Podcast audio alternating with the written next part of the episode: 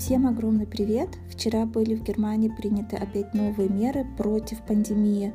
И так как Германия поделена на 16 земель, еще каждая земля имеет право составить или создать свои собственные правила и меры против COVID-19. Я, например, живу в Баварии, и наш министр-президент по Баварии, он даже усилил эти все меры, которые приняла Меркель вчера. Если я правильно помню, то самый первый случай, который был в Германии, это был в Баварии, и он произошел ровно год тому назад. Еще год тому назад наш министр-президент насмехался и преуменьшал этот вирус. Прошло теперь ровно год, и позиция очень сильно изменилась. И атмосфера в Баварии очень сильно с тех пор изменилась. Если год тому назад еще люди думали, что к лету это все как-то разладится и все начнут опять жить своей старой жизнью, то год спустя все стали понимать, что этот вирус будет теперь надолго и что жизнь, которую мы все жили, она больше не будет такая, как мы ее раньше знали. И если кто не понимает, почему в Германии столько есть протестов и столько демонстраций против COVID-19, это потому, что, что люди здесь привыкли все планировать досконально. И немцы, ну и все, кто здесь живут, они планируют свою жизнь не один месяц вперед, не два месяца вперед, а годы вперед. И очень трудно вот это вот иметь неопределенность в жизни. И второе, что, наверное, многие не знают, Германия очень традиционная земля, несмотря на демократию, несмотря на много разных законов, несмотря на много иностранцев здесь, немцы сами по себе очень старомодные. Они любят традиции, они любят правила и они любят рутину. И третье, почему немцы так сильно протестуют и демонстрируют против COVID-19, это, конечно, их игнорантность. Э, немцы сами по себе очень такие люди, которые любят только себя. Здесь индивидуализм стоит надо всем, в работе, в личных отношениях, во всем. Я это очень здесь важно, и поэтому коллективные меры, которые приняты были уже с того года, они очень многим не подходят. И поэтому можно увидеть в Германии столько много протестов. Это несмотря в Мюнхене, они в Штутгарте, в Берлине, все протестуют. Ну и, конечно, нужно сказать, что жизнь с марта этого года очень сильно поменялась.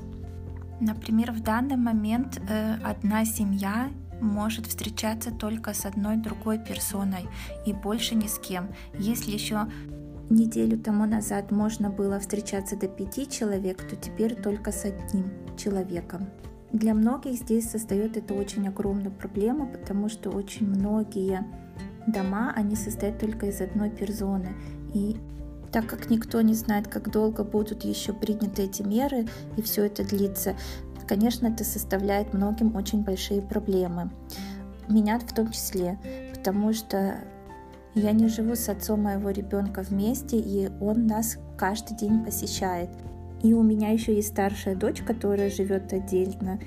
Получается, что мне нужно будет теперь решать, с кем мы хотим встречаться. И я, так как не знаю, насколько долго это будет все длиться, очень трудно сделать решение или правильное решение, хотя ни одно, ни второе неправильно в моих глазах. Что еще очень многим людям здесь не нравится, это подход к работе. Все, наверное, уже слышали, что многие предприятия закрылись, и многие офисы были просто не подготовлены. Во-первых, у нас в Германии очень плохой интернет. Уже несколько лет тому назад был закон, или вышел закон в Германии, чтобы улучшить сеть интернета, но оно так и не произошло. Это очень такая болезненная тема в Германии, и как я понимаю, что это еще надолго затянется. Несмотря на это, у нас есть вторая большая проблема. Я уже говорила, что немцы сами очень традиционные и такие консервативные, и также они консервативны в работе. Им очень трудно перестроить многие процессы на работе. И если кто здесь когда-то работал, он может это точно так же подтвердить, что Здесь многие работают не на лэптопах или на ноутбуках, а на старомодных компьютерах. И здесь все еще есть старомодные процессы которые не приспособлены для home office. И поэтому многие люди не могли с того марта работать, им пришлось взять отпуск. Некоторых фирма просто отстранила и послала в Kurzarbeit. Это когда фирма тебя не увольняет, но и не может тебе оплачивать твою зарплату. Тогда выплачивает тебе государство 67% твоей регулярной зарплаты. Для многих это покажется много, или вообще многие, наверное, скажут, что «О, как классно», потому что это не в каждой есть стране, да, я знаю, но 67% от регулярной зарплаты это очень мало. В основном уходит больше, больше половины зарплаты в Германии на жилье. И если человек живет один, то очень трудно ему приходится в такие моменты, вот как пандемия. Что мне еще не нравится, когда пришла пандемия с того года, у нас все законы, которые были связаны с работой или с работодательством, их просто взяли и обессилили. И получается так, что если раньше у нас был закон о минимальной зарплате, то его теперь не стало. И для многих это большая проблема, особенно для тех, которые здесь иностранцы и приехали именно зарабатывать деньги. Еще многие здесь недовольны, как у нас прошло все с детьми.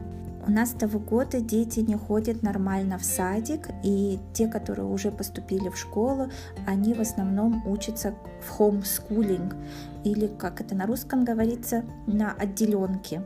Для многих это создает большую проблему, потому что многие еще работают параллельно дома, и очень трудно так как не все налажено с интернетом, делать домашние задания, объяснять детям все и еще работать свои 8 часов для своего работодателя. Потом нужно еще сказать, что прошел уже почти год, и дети уже почти год учатся в домашних условиях, и все равно еще ничего толком не сделано. Нету форумов для детей, нету единых правил, каждый учитель делает как может, как хочет, как знает. Некоторые учителя вообще ничего не делают. Очень трудно. Это правда зависит от школы, от учителей и от мотивации этих учителей. Такая же проблема у нас и с садиками. У нас дети, вот, например, как мой сын, он уже с того года не ходит регулярно в садик. Последний раз он был в ноябре. С тех пор он сидит дома, так как ему надо с сентября идти в школу. И последний год здесь э, в садиках, такой подготовительный год для школы, мы все должны делать с ним дома. Так как я еще 8 часов, например, каждый день должна работать, иногда это нелегко. И иногда у меня день, например, я только ложусь спать в 22-23 часа. В Германии нет, конечно, таких правил, что ребенок должен к первому классу уже читать и решать, но все-таки у них есть программа, что какие-то конкретные вещи он должен знать. И вот этим мы обучаем. Хотя уже психологи даже подтвердили, что дети самое трудно переносят этот период. Я это заметила и на своем ребенке. У него целая фобия. Например, если мы ходим на улице гулять, и кто-то подходит очень близко, он начинает комплексовать. И второе, что мне не нравится, что мы вдвоем потеряли соци социальные контакты, что мой сын, что я, мы с того года не можем иметь регулярные встречи, например, с нашими друзьями и знакомыми. Все, конечно, можно сделать через э, WhatsApp, через эм, Facebook, но это не такое же, как вот в реале с кем-то встречаться, с кем-то общаться, смеяться. И я очень боюсь, например, за своего сына, что он не научится, как формировать правильно отношения. И самая горячая тема, которая у нас сейчас происходит везде в телевизоре, в радио слышится, это делать прививки или не делать прививки. Но кроме этого, все критикуют нашего министра по здравоохранению, потому что он не заказал вовремя прививки. И параллельно хотят вывести такой закон, что все, кто имеют прививки, они имеют право на нормальную жизнь, а все, кто не имеет прививки, то они должны идти на компромиссы. И этот компромисс будет выглядеть так, что эти люди не имеют права тогда иметь доступ к общественной жизни. Например, эти люди не смогут тогда ходить в ресторан, не могут будут летать на самолетах или ездить в поездах, и так как эти прививки имеют еще побочные эффекты, конечно, здесь создается такой дилемма. Например, я тоже не смогу сделать эту прививку, потому что у меня аллергия на несколько медикаментов. И для меня это было бы, например, жизненно опасно. Но с другой стороны, если я ее не сделаю, то тогда меня исключат из общественной жизни. И я очень надеюсь, что этот закон никогда не выйдет и не найдет столько людей, которые за него проголосуют. Еще сейчас обсуждается очень горячо, что делать с детьми, которые с того года учились на отдаленке и которые ходили или не ходили в садик. Один из наших политиков сделал предложение, чтобы всех детей на один год оставить еще в школе. Или, например, те дети, которые пошли в первый класс, чтобы они еще раз, да, его прошли заново. И вот, например, как мой сын, который сейчас находится в последнем году в садике, чтобы он еще его раз повторил. Я тоже не считаю это правильным, потому что это ничего не даст ни моему сыну, ни мне. И еще одна у нас очень сильно горячая такая тема по Германии возникла, что делать с людьми, которые с того года сидят дома, которые потеряли работу и сидят дома, или которые были уже безработные до пандемии, и из-за этого у них продлился еще один год.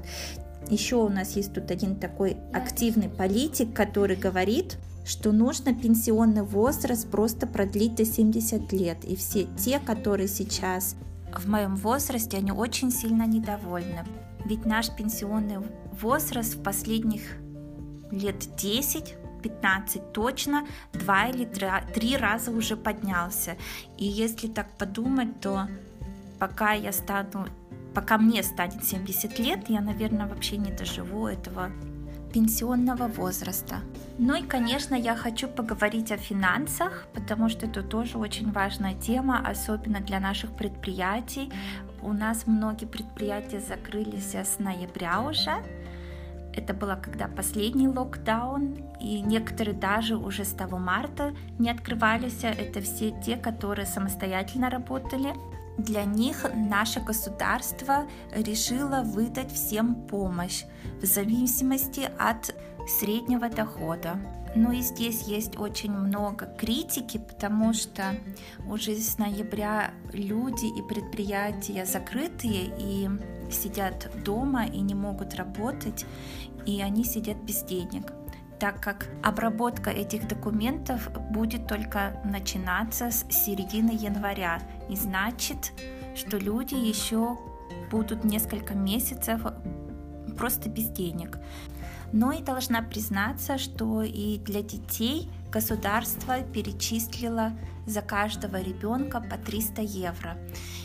И с января этого года еще увеличились детские деньги. Конечно, не насильно, но все равно я с января стала получать за ребенка 220 евро.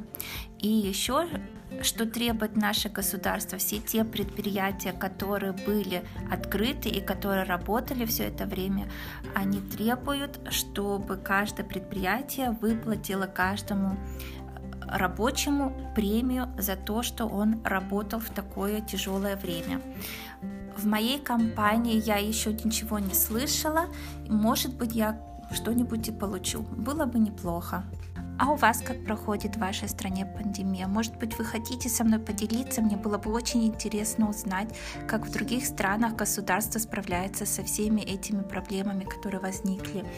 И что они делают для людей, конкретно для детей, для родителей, для старых людей, для рабочих. Оставляйте комментарии, я буду очень ждать. Чао!